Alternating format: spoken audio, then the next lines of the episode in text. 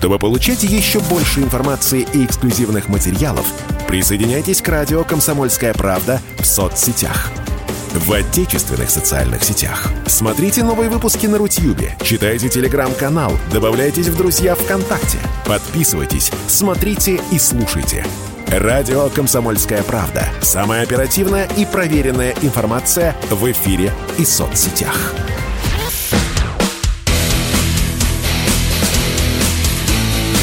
Программа с непримиримой позицией. Утренний Мордан. Всем здравствуйте! В эфире радио «Комсомольская правда». Я Сергей Мордан. Началась трансляция на всех э, социальных сетях. Трансляция идет в YouTube, YouTube-канал Мардан 2.0. Кто не подписался, подписывайтесь. Кто уже начал смотреть, не забывайте нажимать «Нравится». Кнопочку «А ниже лайки». Соответственно, идет трансляция в телеграм-канале Мардан. Для всех подписчиков а, телеги я, в общем, сообщаю то, что вы так долго просили. Я, наконец, открыл комментарии. Наслаждайтесь, не стесняйтесь, пожалуйста. Будьте любезны. Так, друзья мои, а, ну, соответственно, а, есть две главные новости на сегодняшний день. А, первая новость, мы о ней сегодня подробно поговорим, это вчерашние массированные удары по железнодорожной инфраструктуре а, так называемой Украины. По подтвержденным уже данным, на вчерашний вечер уничтожены четыре тягловые подстанции. Я объясню потом, что это означает и почему это так хорошо. А, но в общем и целом а, крылатые ракеты прилетели в Винницкую область, в Ивано-Франковскую, по Львову, по Днепропетровску, по Одессе, по Киеву, как говорят. Ну, в общем, а, вчера был такой бодрый вечер а, у дорогих небратьев, с чем мы их и поздравляем. Вот. А вторая новость, вот, собственно, с чего мы и начнем, это объявленный был вчера штурм Азовстали – я не уверен, что именно вот такая формулировка здесь э, является уместной, потому что а, в тех комментариях, которые появились чуть позже, немножечко осторожнее а, вот наши коллеги писали, те, кто держит оборону на Азовстале, ну, давайте их условно будем азовцами называть, хотя там много кто сидит, там и пограничники, и ВСУшники, и обычные нац, на, а, нацгвардейцы, они, в общем, а, решили, ну, умные же люди-то, а, решили воспользоваться режимом тишины, поменять дислокацию, ну, видимо, там а, подтянуть боеприпасы, там, продовольствие и так далее, и так далее. Ну, и в ответ, в общем, в них а, полетело много интересного, в том числе и тяжелым калибром. К нам присоединяется Дмитрий Степанович, Стешин, специальный корреспондент «Комсомольской правды». Вот мы его сейчас и спросим, что же там происходит в Мариуполе. Дим, привет тебе. Да, доброе утро. Скажи, пожалуйста, вот э, был вчера, э, все взбодрились, так, штурм Азов встали, то есть как бы приказ Верховного mm-hmm. главнокомандующего, что отменили, не отменили, или это просто вот подравнивают тех, кто решил поднять голову, воспользовавшись ситуацией? Да не, ну, я когда был там с, э, с разведкой в воскресенье, кажется, да, на Азов стали, но уже все, э, режим тишины. Э, к переговорам подключилась авиация и наша артиллерия. Это прекрасно, вот. это лучшие дипломаты вообще. Вот, вот да. лучше их никого в МИДе нету просто. А объяснение, как бы, ну, от ребят фронта, от, от наших глаз, которые там сидят на, прямо на периметре, они начали активничать сразу же. Mm-hmm. Вот как э, в процессе переговоров они начали гонять какие-то остатки техники, которые у них есть. Они выкатили зушку на грузовике, ну, это спаренная зенитка, куда-то начали постреливать. Они начали там лазить, причем с нашими тактическими опознавательными повязками на руках и ноге. Mm-hmm. Вот. И ну, стало понятно, что там говорить не о чем. Ну, сколько можно говорить и зачем. Вот. А, но, да, вот вчера начался штурм.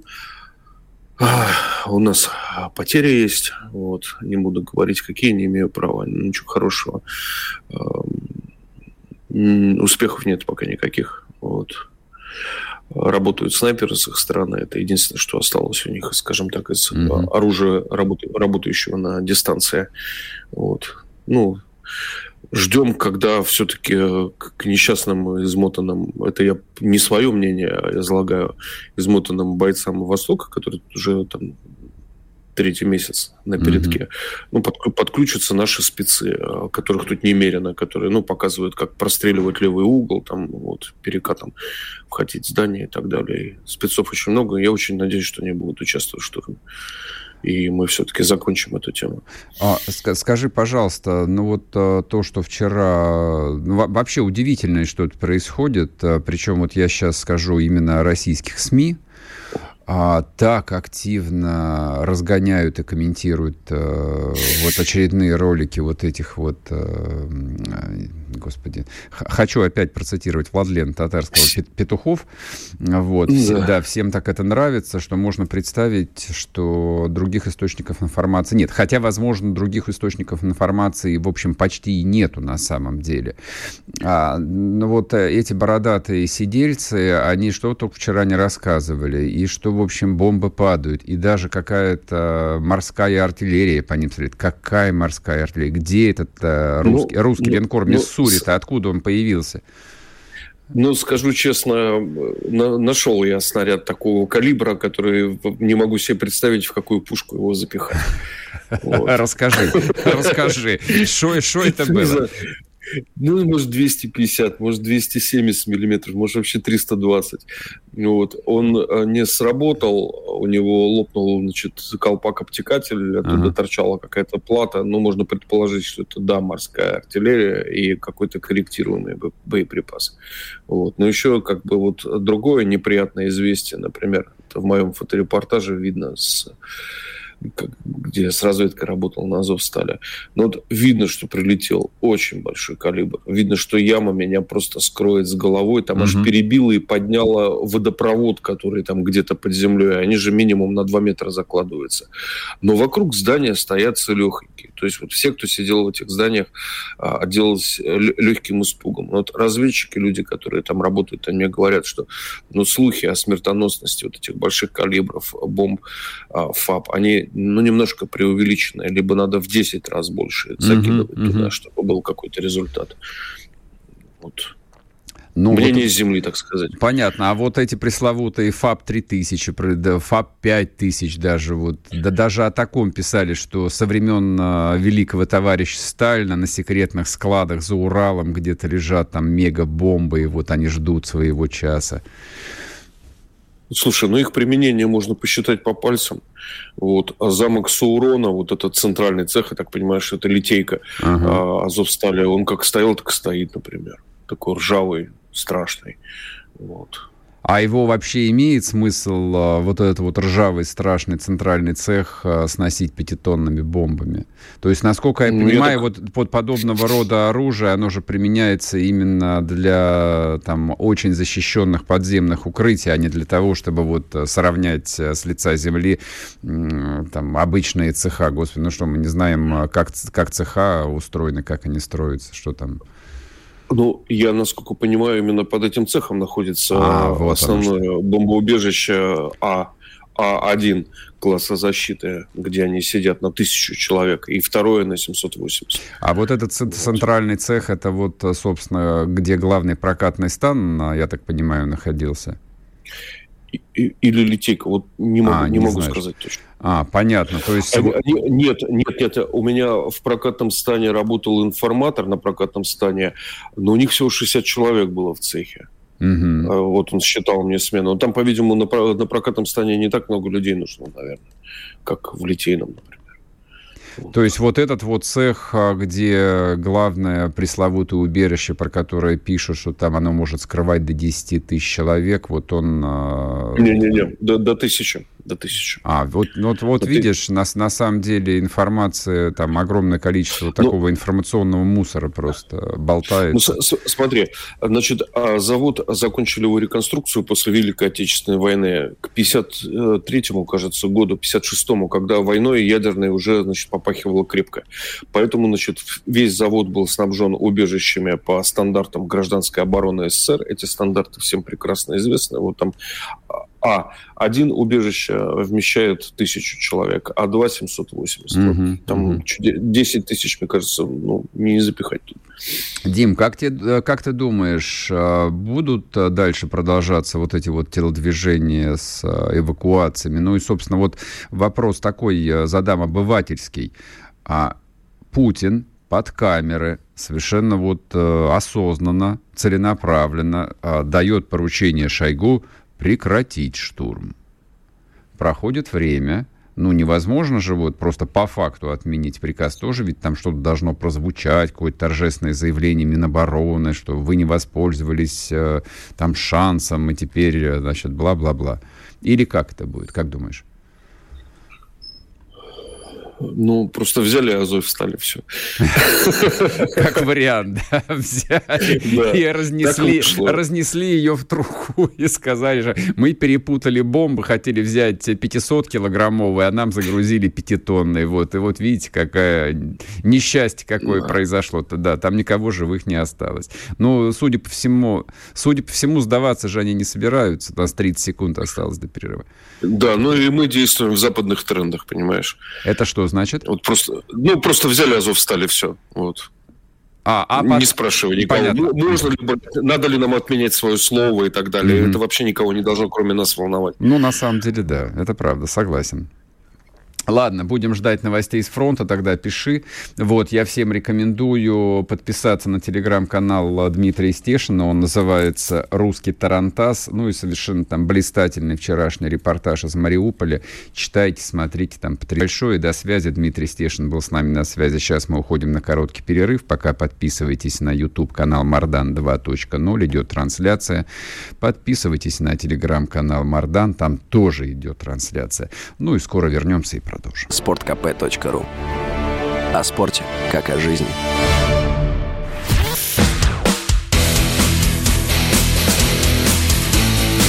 Программа с непримиримой позицией. Утренний Мордан. И снова здравствуйте, и снова в эфире радио «Комсомольская правда». Я Сергей Мордан. Ну а что? Ну а что? Да, я вижу, что западные средства массовой информации, ну не все уже, нет, все так слегка подустали от украинской темы, и уж тем более там невозможно читателя, зрителя взбодрить какими-то ежедневными рассказами о Мариуполе, вот, и какой-то тем более Азов стали, и что там происходит. Ну да, они, в общем, а, все вышли с сюжетами о том, что проклятая путинская Россия, жестокая, агрессивная, нарушила режим тишины, а, остановлена эвакуация, и вот Азовсталь снова штурмует. Ну и хорошо, вот, и пусть. Вы знаете, я вообще постепенно прихожу вот к такому умозаключению, что на данном этапе совершенно бесполезно бороться за а, ну, европейское или американское общественное мнение. Для этого требуется время. Ну, ну, ну вот психика человека таким образом устроена. Нету ходов, нету возможностей, нету ресурсов для того, чтобы повлиять на этих людей вот, вот на эти там десятки миллионов зрителей, слушателей, читателей и прочее, прочее. Дело даже не в том, что мы не готовы, хотя мы, очевидно, не готовы. Дело в том, что они живут в совершенно другой информационной парадигме, они на нее настроились, вот у них очень специфический эмоциональный настрой, там они по-прежнему, ну, уже в ме- сильно в меньшей степени там сопереживают несчастной Украине, которая борется за демократию а, с проклятой авторитарной Россией, ну и, ну и пусть, и пусть в конце концов переживают. Ну, что изменится от того, что они переживают или они перестали переживать, что вот завтра там а, остановятся военные поставки? Нет они не остановятся. То есть эта логистика и система принятия подобных решений работает совершенно по-другому. Поэтому Дмитрий Стешин совершенно прав. Нужно работать именно в логике, в той логике, в, котором, в которой работает, например, американская армия. Если посмотреть э, на историю их крупных военных операций, да, там всегда большой информационный штаб, регулярные брифинги. То есть они не в пример нашему Минобороны обеспечивали гигантское количество красивого видео, там замечательных фотографий, а, прекрасных портретов американских солдат, которым а, вот не замазывали лицо. Это вот один из вопросов, на который у меня нет ответов. Я не понимаю, почему а, русские солдаты все как один фотографируются в балаклавах и не видно лиц. Я не понимаю этого. То есть, когда Минобороны публикует фотографии героев, там нормальные лица, хотя фотки такого качества, что мне просто стыдно. Ну, невозможно так. Так нельзя делать фотографии из личного дела, просто сконструированные роботом.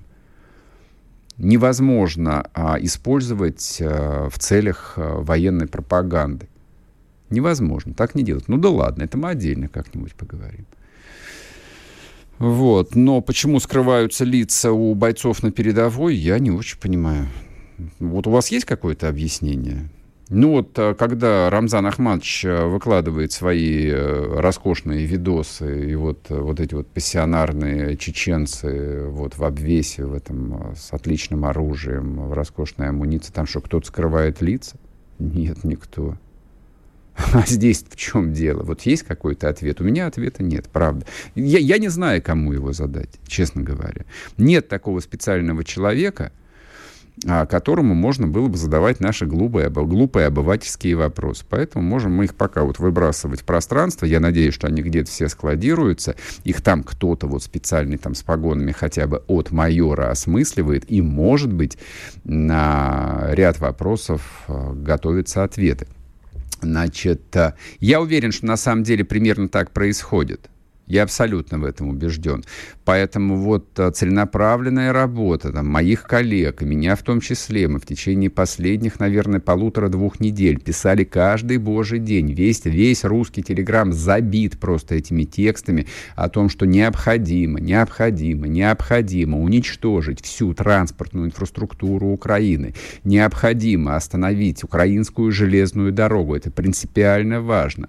Без логистики не выигрывается ни одна война. Ну, это банальность, это известно да, это написано в десятках военных учебниках на всех языках мира.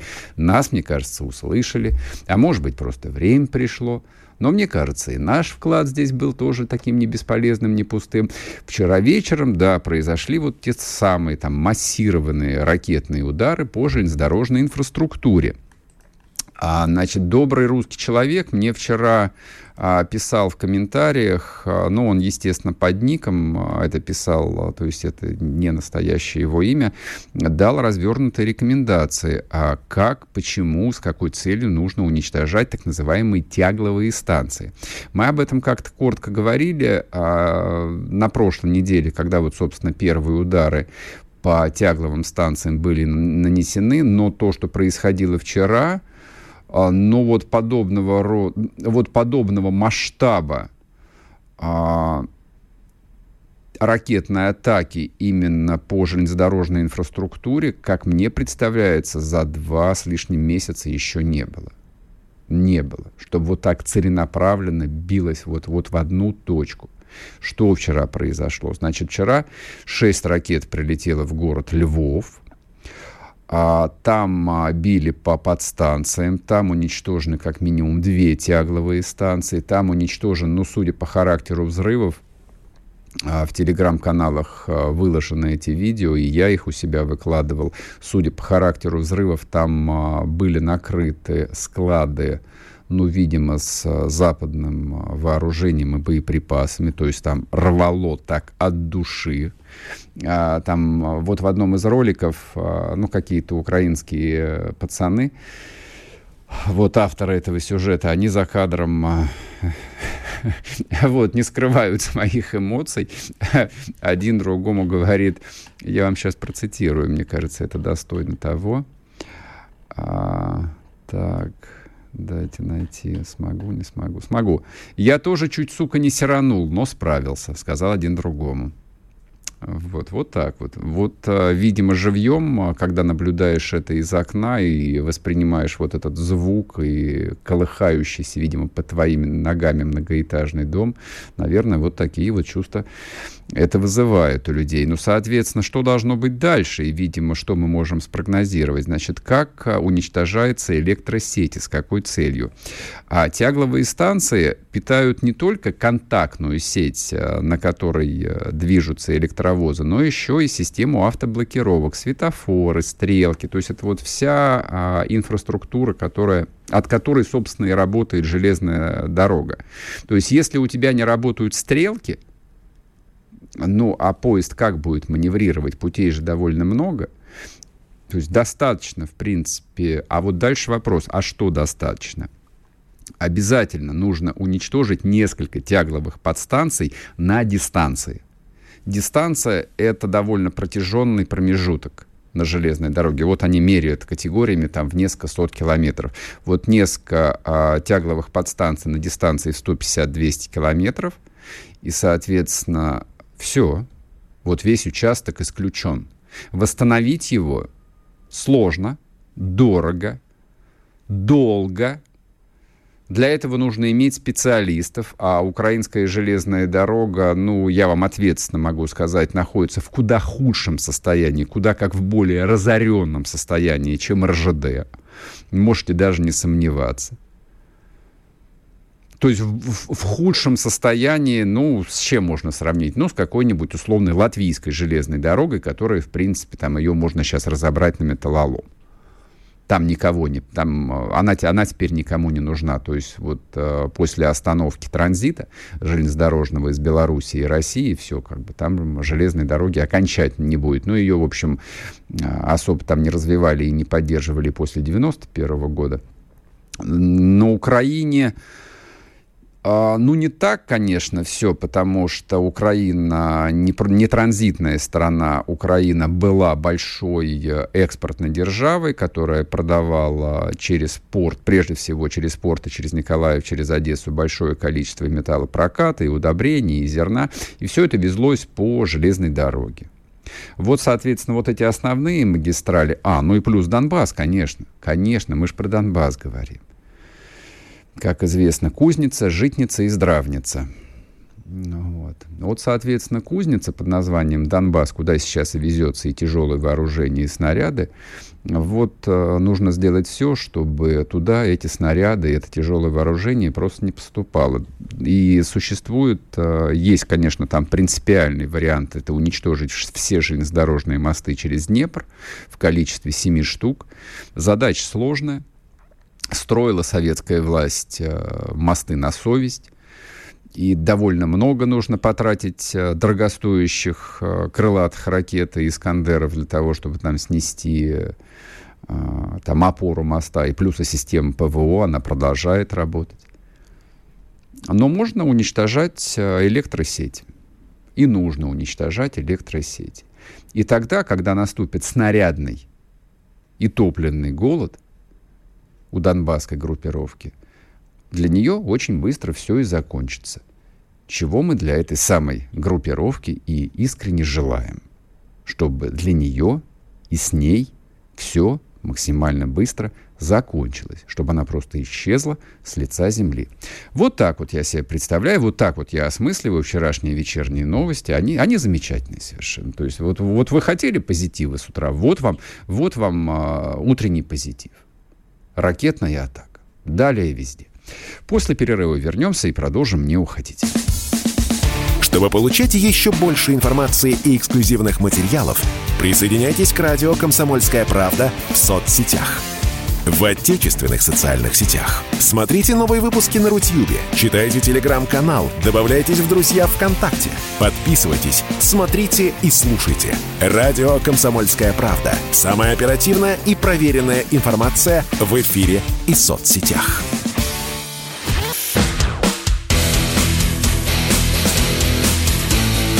Программа с непримиримой позицией. Утренний Мордан. И снова здравствуйте, и снова в эфире радио «Комсомольская правда». Я Сергей Мордан. У нас сегодня в эфире должен быть Владлен Татарский, но, как вы понимаете, он тоже находится там. Владлен на, на войне. А вот те, кто подписан на его телеграм-канал, э, в общем, это прекрасно знают, это видят. А вот, вот с нами Владлен Татарский. Приветствую. Владлен, привет тебе. Здравствуйте, здравствуйте, здравствуйте. По Порадуй, пожалуйста. Таки, таки начался штурм Азов стали вчера или нет? Стешин говорит, что да, вроде бы как а, начали утюжить вот этих вот персонажей небритых.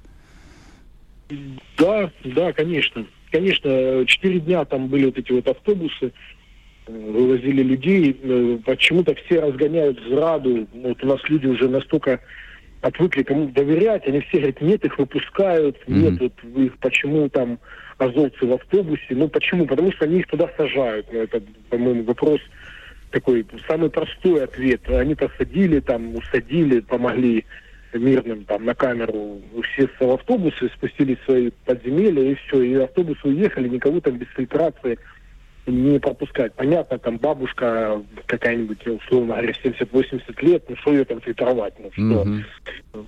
Да, что, ну, если у нее даже внук в Азове, ну что ты будешь с ним делать, например? Ну, к примеру.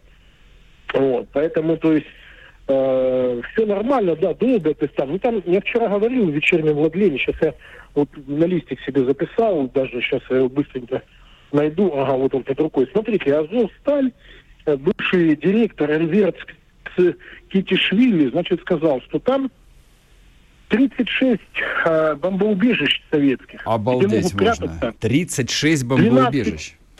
12, да, 12 рассчитано на 12 тысяч человек. На заводе работало 10 с чем-то вот в последнее время, да. Может, в советское время там работало больше. В общем, на 12 тысяч человек рассчитано. Угу. Дальше, это не все. Пять э, бомбо- бомбоубежищ там с расчетом на то, что для ядерного, ну, ядерный удар, если будет нанесен по территории завода, пять бомбоубежищ рассчитаны на вот этот такой удар, чтобы вы понимали. Вот, поэтому, ну, собственно, и все. Он также прокомментировал, что э, туда завезли большое количество продуктов, еды, э, значит, воды огромное количество завезли туда, зная, что может быть проблемы. Поэтому, да, даже потеряв все источники воды, наверное, э, значит, вот эти вот азивцы и все, кто с ними, могут долгое время ну, получать воду вот просто с этих резервуаров. Ну, сколько это будет продолжаться, я не знаю. Но, в принципе, что, что радует, что в катакомбах в этих можно отсиживаться, но с них нельзя воевать, правильно? Mm-hmm. Тебе, чтобы воевать, тебе все равно нужно выползти наружу, стрелять, там. Плюс у них, смотрите, еще такой момент есть. У них пол, там полно техники, но она практически вся без горючего. Они, ну, вот когда эти были четыре дня, вот то, что говорили, завелись танки, завелись танки, началась там паника, ага, они, они их использовали для разбора завалов. Там и побратымы их не там дохли, и им нужно было срочно разобрать завалы. То есть mm-hmm. они, понятное дело, никто никуда на танках там прорваться не собирался. Вот, поэтому вот эти вот э, разные панические, разный бред, который несут люди о том, что туда местные приносят им воду и бензин, э, ну, то есть, ну, бред, ну, поймайте одного местного, покажите, да, то есть, ну, какие-то подземные какие-то коллайдеры, которые выходят чуть ли не в Турцию или в Бердянск, ну, то есть, вот это все маразм, а вот это конкретно я вам сейчас говорю данные, то есть, то, что по, по, по тем фортификационным моментам, которые там есть. Да, штурм начался. Я же говорю, каждый день мы будем сообщать о том, что какую-то часть Азовстали зачистили. То есть, понятно, там э, значит, э, наступление измеряется не в километрах, даже не в сотнях метрах, а бывает в десятках метров, mm-hmm. да, то есть ты там э, зачистил как, какие-то здания, какие-то цеха, какие-то э, ну, будки, все везде, ну, где угодно могут быть огневые точки. Там вот стоит э, в несколько колей железная дорога, вся уставлена значит, э, железнодорожными составами, где тоже оборудованы огневые точки. То есть такие бои в самых э, неожиданных, скажем так, условиях. Вообще вся территория Азовстали 3 на 3 километра. Угу. Вот. Поэтому, ну вот, собственно, такой небольшой клаптик э, земли. Это именно о нем идет речь, собственно, сейчас. А скажи, пожалуйста, интенсивность авиационных артиллерийских ударов э, заметно выросла или нет, вот после того, как они нарушили режим тишины?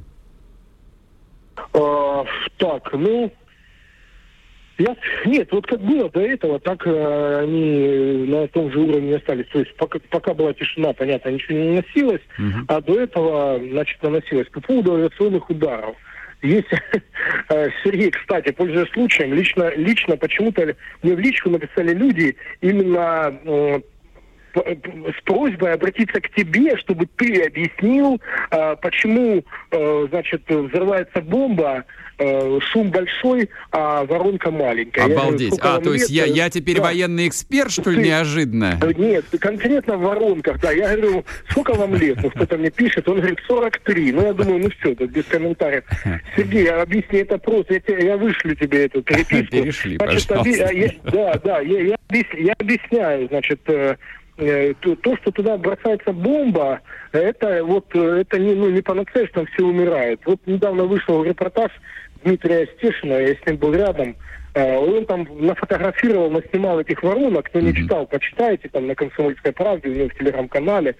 Рядом вот огромная воронка, туда можно, я не знаю, Урал упадет, машина туда вместе с людьми, и не видно до конца игры. Рядом стоит дом, там, ну да, слетела черепица, выбиты стекла. То есть, ну, надо понимать, что для разрушения подобного рода укреплений, как бомбоубежище и все остальное, там нужно попадание бетонобойных боеприпасов четко туда, где находится это бомбоубежище. Mm-hmm. То есть, если туда просто кинули 10 бомб, да, они, конечно, произвели дискомфорт, напугали, но азовцы уже сидят под этими бомбардировками уже, ну, наверное, добрый месяц. То есть именно стабильно туда кладут. И для них уже эти взрывы, они, ну, они будут все, люди ко всему привыкают, это я вам точно говорю. Вот. Плюс артиллерийские удары, все остальные удары, да, это наносит потери, да, это наносит разрушение. Но это не то же самое, если разбомбить деревню какую-нибудь, да, с деревенскими подвалами, там, где просто все сложится, просто все превратится в лунный кратер это все-таки серьезные здания, серьезные сооружения, и там придется повозиться. Такая чисто, чистая воды спецоперация, то есть идет. Ну вот вчера в телеграм-каналах появился очень длинный сюжет. Качественно снимали с квадрокоптера, отличная оптика. Как ну, в комментариях было написано, что это вагнеровцы, значит, ведут зачистку в частном секторе. Там четыре бойца.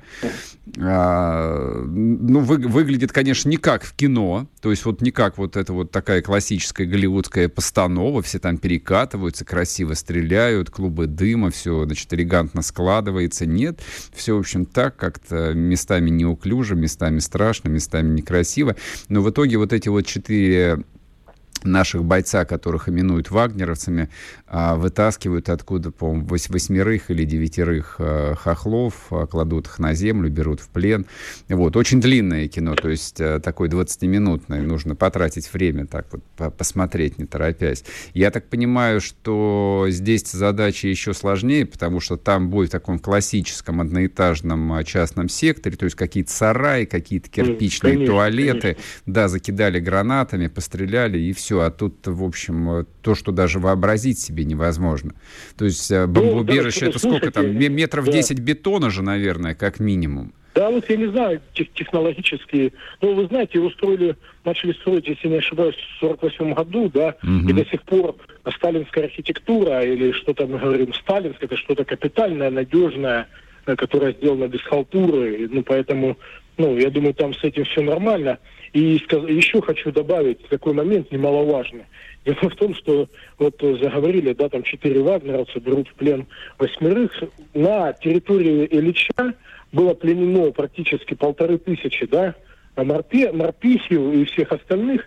И штурмовал Ильича э, значит, наше подразделение гораздо меньшей численности. Mm-hmm. Вот гораздо меньше. Да, у нас было превосходство в огневых средствах за счет авиации и артиллерии, но сколько бы артиллерия и авиация бомбы не кидала, э, то есть э, нужно, чтобы зашла пехота. Пока пехота не зайдет, ничего не происходит, да, пока флаг, грубо говоря, там не поднят. Поэтому вот боевые качества, чтобы вы могли оценить. То есть там принимали участие морпехи, 810-я бригады, э, ну, армии РФ и наши, значит, ОБТФ. Это такой сводный отряд э, МВД, МВД ДНР, который, значит, штурмовал вместе с ними вот это вот Ильича. Поэтому сейчас все то же самое. Наши наступают потихоньку, зачищают. Да, есть трудности, да, бывают потери, но без этого на войне никак. И в скором времени посмотрим, сколько там лежало этих э, ублюдков. И самое главное, вот телеграм-канал Рыбарь опубликовал, что там целый канадский генерал, якобы бывший, который чуть ли не претендовал на должность министра обороны Канады. Ну, не подтвержденная, конечно, есть. телега пока, да, да тут э, хочется верить, ну, что там канадский генерал. Хочется верить, там, что кто-нибудь кто-нибудь там есть, конечно. Хочется поймать просто хоть одного уже. Владлен, спасибо тебе большое. Уходим на новости. Владлен Татарский был с нами. Да, береги себя. Привет всем нашим. А мы сейчас уйдем на короткий перерыв, вернемся и продолжим. Чтобы получать еще больше информации и эксклюзивных материалов, присоединяйтесь к радио «Комсомольская правда» в соцсетях в отечественных социальных сетях. Смотрите новые выпуски на Рутьюбе, читайте телеграм-канал, добавляйтесь в друзья ВКонтакте, подписывайтесь, смотрите и слушайте. Радио «Комсомольская правда». Самая оперативная и проверенная информация в эфире и соцсетях.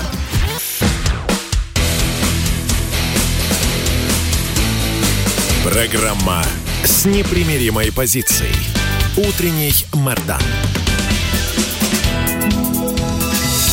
И снова здравствуйте, и снова в эфире Сергей Мордан, радио «Комсомольская правда», YouTube-канал «Мордан 2.0». Подписывайтесь. Кто смотрит трансляцию, не забывайте щедро делиться вашими лайками.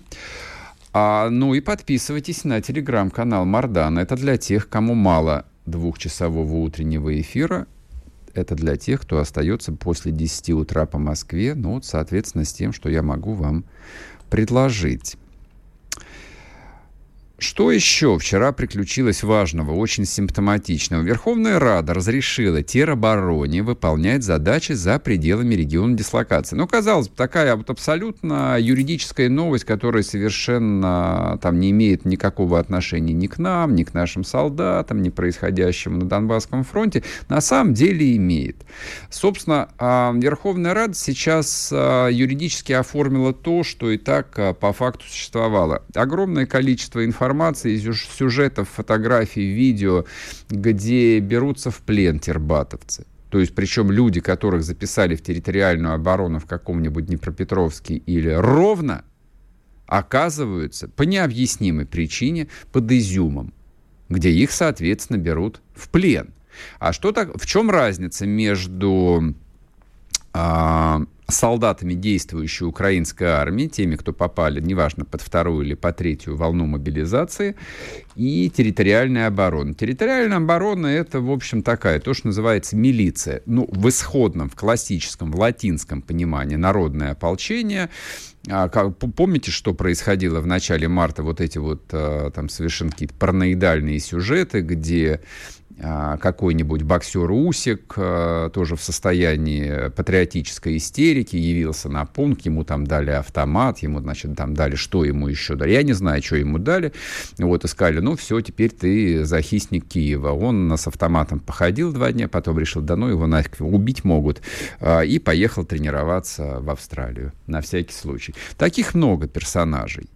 Но тут большая разница, потому что в территориальную оборону записывались, конечно, люди, в том числе и циничные, а, люди, облеченные власти, люди при должностях, и они, в общем, а, им ничего не угрожает. Совершенно точно, им ничего не угрожает. В территориальную оборону люди записывались, ну, скажем так, вот на эмоциональном подъеме и потом а, стали думать, а как бы из нее выписаться, потому что, ну, в общем, а, киношной картинки-то, во-первых, не получилось. Все продолжается уже третий месяц, и кровь льется рекой, и каждый, каждый день, каждые сутки украинская армия теряет несколько сот человек только убитыми и, соответственно, еще там от двух до трех тысяч ранеными – и скрывай ты эту информацию, не скрывай ты эту информацию, все равно она известна. Потому что если не трупы приезжают на родину, то приезжают просто раненые, комиссованные. А, ну и очевидным образом третьей волны мобилизации уже ВСУ не хватает, и тербатовцев из центральной, в том числе Украины, отправляют на фронт. Хотя их там вроде бы как не должно было быть. Они же должны э, защищать Ридну хату, были изначально. Вот. А если твоя ридная хата находилась под Винницей или под Ровно, или под Черниговым, и тебя бросили под Изюм, в лесопосадку. Тут неловкая ситуация получается. Ну вот, соответственно, ее, так сказать, и юридически обосновали. Как долго у них это будет работать, я не знаю. А, Вчера тоже появилось довольно симптоматичное заявление, не скажу вам, кого из официальных а, украинских лиц, было буквально сказано о том, что пока нам а, всего хватает, четвертой волны мобилизации не будет. Но это вот ровно как такой классический российский сюжет – если власть говорит о том, что не будет дефолта, значит дефолт точно будет уже завтра. Вот здесь ровно то же самое. Если власть говорит о том, что четвертой волны мобилизации не будет, значит четвертая волна мобилизации на Украине будет объявлена буквально завтра. Или на этой неделе, или на следующей неделе. Я к чему об этом так подробно рассказываю? А, я веду такой незримый диалог э, с довольно большим количеством нервных людей – которые не понимают, почему нет новостей. Почему нет вот этих вот восхитительных рапортов о том, что мы взяли, не знаю, там один населенный пункт, 10 населенных пунктов, что, наконец, красное знамя развивается над Попасной и так далее, и так далее. Говорим об этом каждый божий день. Научитесь, наконец, внимательно читать сводки Минобороны.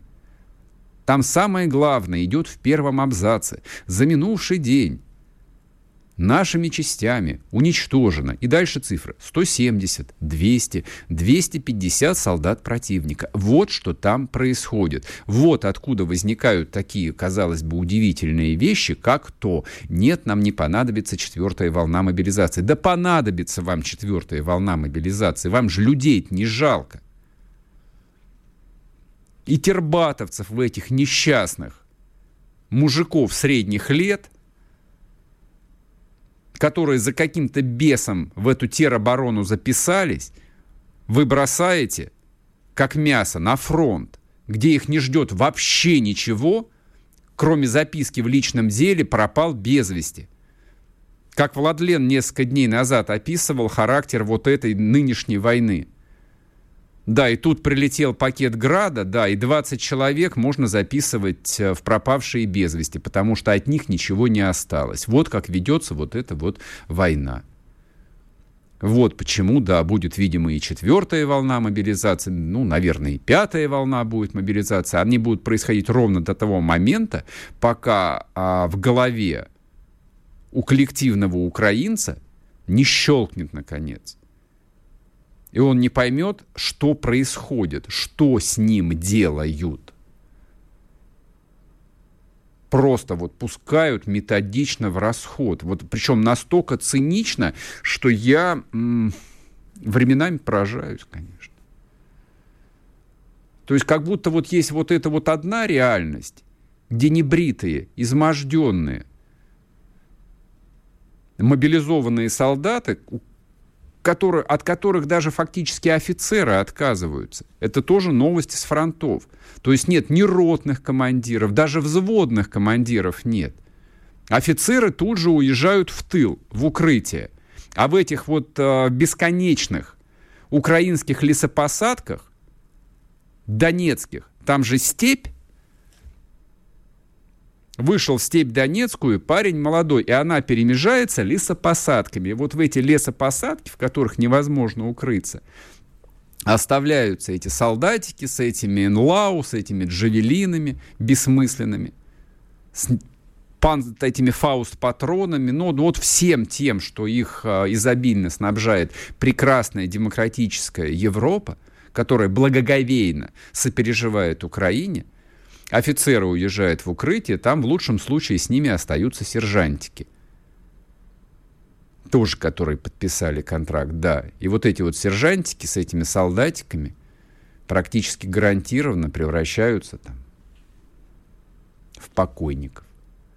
Потому что по ним бьет из всех, из всех стволов артиллерии. Никакой красивой войны не получается. Вот что происходит. Да, а вторая часть вот этой картины – другая сторона медальки. Отполированная, симпотная, блестящая. Это вот выступление вот этого мелкого, омерзительного, отвратительного упыря. Я про Зеленского сейчас, если вы не поняли. Вчерашний просто плохой провинциальный актер превратился в злого шута, который действительно занял трон бывшего короля, хотя короля там никогда не было. И вот так он сам себе нравится, вот так он себе нравится, что ничем хорошим это не закончится. Когда мелкие люди, не по росту, а внутри мелкие люди, ничтожные люди, вдруг оказываются вершителями судеб, а он, какой бы он ни был, а, марионетка, полумарионетка, но он президент.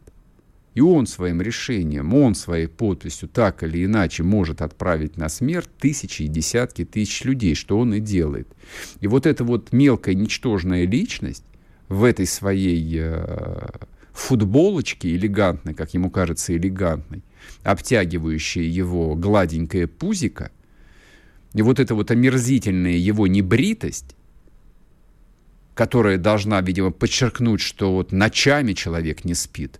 Да и вообще, где в окопах бриться, мразь?